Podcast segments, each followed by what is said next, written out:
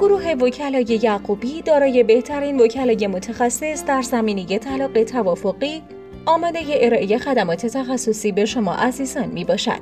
بنابراین قبل از هر گونه اقدام و پیگیری جهت پرونده خود، برای مشاوره از طریق واتساپ و یا به صورت تلفنی با گروه وکلای یعقوبی تماس حاصل فرمایید. طلاق توافقی چیست؟ طلاق در صورتی توافقی محسوب می شود که زوجین در خصوص اصل طلاق و حقوق مالی زوجه به توافق رسیده باشند، مانند مهریه، نفقه، اجرت المثل ایام زندگی مشترک، حضانت فرزندان در صورت داشتن فرزند. مثلا در خصوص مهریه باید وضعیت پرداخت مهریه تعیین گردد، یا به عنوان مثال زن با بخشش تمام یا قسمتی از مهریه وکالت در طلاق را از مرد دریافت نماید. بنابراین زوجین باید نسبت به تمام موارد ذکر شده با هم توافق نمایند. برخی به اشتباه تصور می‌کنند که در طلاق توافقی مهریه‌ای به زن تعلق نمی‌گیرد. این تصور کاملا اشتباه است و مهریه به توافق زوجین بستگی دارد. مشاوره با وکیل طلاق توافقی. مشاوره با یک وکیل قبل از هر عمل حقوقی یک ضرورت است، زیرا عدم اطلاع افراد از قوانین و مقررات ممکن است پیامدهای جبران ناپذیر داشته باشد و اشخاص بدون مشورت وکیل طلاق توافقی نمی‌توانند آن را حل و فصل نمایند. به همین دلیل است که برای رفاه شما عزیزان مشاوره حقوقی در نظر گرفته شده که بتوانید از تجربه وکلای ما استفاده نمایید. چنانچه زوجین اصرار بر جدایی داشته باشند و تصمیم آنها برای طلاق قطعی باشد، طی صورت جلسه‌ای توافقات آنها تنظیم می‌شود. توجه داشته باشید که توافق در خصوص مهریه، نفقه، اجرت المثل، حضانت فرزندان و نحوه ملاقات آنها و نفقه ایشان الزامی است.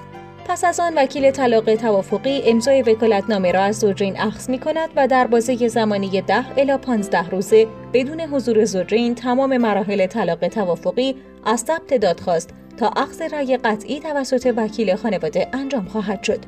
مدت زمان طلاق توافقی. مدت زمان انجام طلاق توافقی از اولین روز حضور وکیل در جلسه دادگاه طبق تجربه و پیشینه ما در انجام این نوع پرونده حدود ده تا نهایت پانزده روز کاری می باشد، مگر اینکه پرونده جهت صلح و سازش به شورای حل اختلاف ارجاع شود. در این صورت مدت زمان آن چهل و پنج روز می باشد. همچنین لازم به ذکر است که انجام طلاق توافقی بدون حضور زوجین در دادگاه و بدون جلسات مشاوره خارج از دادگاه در گروه وکلای یعقوبی نیازی به حضور زوجین در جلسات مشاوره و دادگاه نمی باشد و وکیل به جای آنها در جلسات مشاوره شرکت خواهد کرد. روند و شرایط طلاق توافقی. در طلاق توافقی زن و شوهر پس از توافق در خصوص حقوق مالی و غیر مالی زن مثل مهریه، نفقه، اجرت المثل، حضانت فرزند در صورت داشتن فرزند و همچنین ملاقات فرزند می توانند به دادگاه مراجعه و تقاضای طلاق توافقی نمایند. طلاق توافقی در صورتی توافقی محسوب می شود که زوجین از ثبت دادخواست تا اجرای صیغه طلاق را به نحو توافقی انجام دهند و اگر یکی از زوجین از طلاق منصرف شود، کلیه اقدامات صورت گرفته منتفی و از درجه اعتبار ساقط است.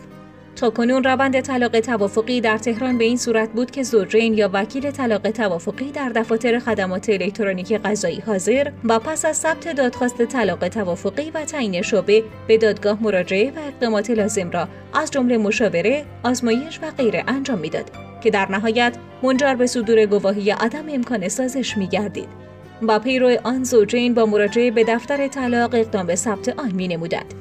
در حال حاضر در روند انجام طلاق توافقی تغییراتی ایجاد گردیده است که تغییر آن اخذ گواهی عدم انصراف از طلاق از مراکز مشاوره است که قبلا نیازی به این گواهی نبود. بنابراین در حال حاضر گواهی عدم انصراف از طلاق جزء مدارک لازم برای ثبت دادخواست طلاق توافقی است. در حال حاضر از مورخ یک نه هزار و سیصد و نود و هفت طی بخشنامه‌ای نمی‌توانید بدون گواهی عدم انصراف از طلاق نسبت به ثبت دادخواست طلاق توافقی در دفاتر خدمات الکترونیکی قضایی اقدام نمایید. بنابراین در حال حاضر زوجینی که متقاضی طلاق توافقی می‌باشند باید بدواً در سایت تصمیم ثبت نام کنند و یک ماه بعد از آن وقت مشاوره روانشناسی تعیین می‌شود. بنابراین زوجین پس از اخذ گواهی عدم انصراف از طلاق از مراکز مشاوره می توانند درخواست صدور گواهی عدم امکان سازش را از دادگاه بنمایند. مراحل طلاق توافقی. مرحله اول: در مرحله اول مراجعه زوجین به مراکز مشاوره اجباری است. این الزام به مشاوره طلاق توافقی مطابق ماده بیست و پنج قانون حمایت خانواده مصوب اسفند ماه سال نود و یک موضوعی کاملا قانونی است. در قانون حمایت خانواده جدید، ارجاع طلاق توافقی به مراکز مشاوره و اخذ گواهی انصراف از طلاق از الزامات و تکالیف دادگاه خانواده می باشد. بنابراین بدون اخذ گواهی عدم انصراف از مراکز مشاوره، دادگاه خانواده نمی تواند اقدام به صدور رأی گواهی عدم امکان سازش نماید.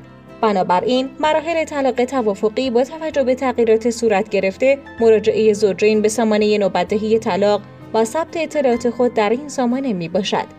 پس از آن زوجین باید به مراکز غربالگری و مشاوره مراجعه کنند و پس از طی جلسات مشاوره، تقریباً پنج جلسه، اگر زوجین به سازش نرسیدند و به تصمیم خود برای انجام طلاق اصرار داشته باشند، مراکز مشاوره مکلف به صدور گواهی عدم انصراف از طلاق می باشند. مرحله دوم، ثبت دادخواست طلاق از طرف زوجین یا وکیل طلاق توافقی می باشد. در این مرحله، زوجین یا وکلای آنها برای ثبت دادخواست طلاق توافقی باید به یکی از دفاتر خدمات الکترونیکی قضایی مراجعه و نسبت به ثبت دادخواست آن اقدام نمایند. برای ثبت دادخواست، زوجین یا وکلای آنها باید اصل شناسنامه زوجین، کارت ملی زوجین، عقدنامه را به همراه داشته و به یکی از دفاتر خدمات الکترونیکی قضایی مراجعه و دادخواست خود را ثبت نمایند. مرحله سوم، پس از اینکه زوجین نسبت به ثبت دادخواست طلاق اقدام کردند، وقت دادرسی از طرف دادگاه تعیین می‌گردد که طرفین یا وکلای آنها باید در تاریخی که دادگاه تعیین نموده حضور داشته باشند.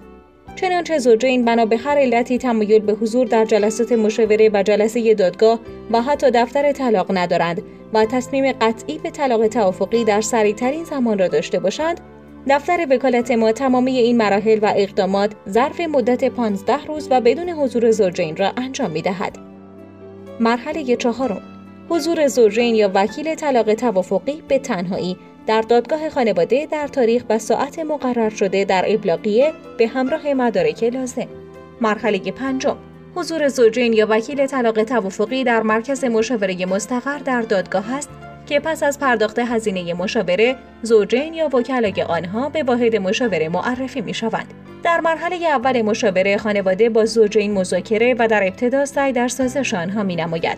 چنانچه زوجین با یکدیگر صلح و سازش ننمایند و همچنان مصر بر انجام طلاق باشند، مشاورین خانواده با ذکر دلایل در خصوص طلاق اظهار نظر می نماید.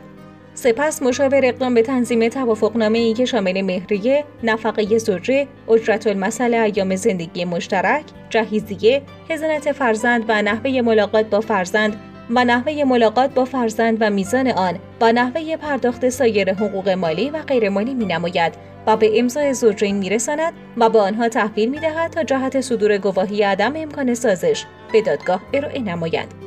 برای مشاوره با این شماره تماس بگیرید: صفر نه یک دو، هشت چهار هفت، هشت شش شش دو. مرحله ششم، در این مرحله باید وضعیت باردار بودن یا نبودن زوجه احراز گردد و انجام آن جهت صدور گواهی عدم امکان سازش الزامی است و برای این منظور زوجه باید با مراجعه به آزمایشگاه یا پزشکی قانونی گواهی عدم بارداری را از آزمایشگاه فوق دریافت و به دادگاه تحویل دهد. اگر زوجه باکره باشد، نیازی به گواهی عدم بارداری نیست، ولی زوجه باید از طرف دادگاه به پزشکی قانونی معرفی و گواهی سلامت بکارت را مبنی بر تایید دوشیزه و غیر مدخول بودن را بگیرد و به دادگاه تحویل دهد. در صورتی که زوجه یائسه باشد، نیازی به انجام تست بارداری نیست و اقرار زوجه مبنی بر یائسگی کافی است. گام هفتم، بعد از صدور رأی، زوجین باید در دادگاه حاضر و نسبت به اخذ رأی اقدام نمایند و متعاقب آن حق تجدید نظرخواهی و فرجامخواهی را از خود سلب و ساقط نمایند. پس از اسقاط حق تجدید نظرخواهی و فرجامخواهی و اخذ قطعیت رأی، زوجین باید به دفاتر طلاق مراجعه و نسبت به ثبت اجرای صیغه طلاق اقدام نمایند. مهلت ثبت صیغه طلاق در دفترخانه و همچنین اعتبار رأی سه ماه می باشد.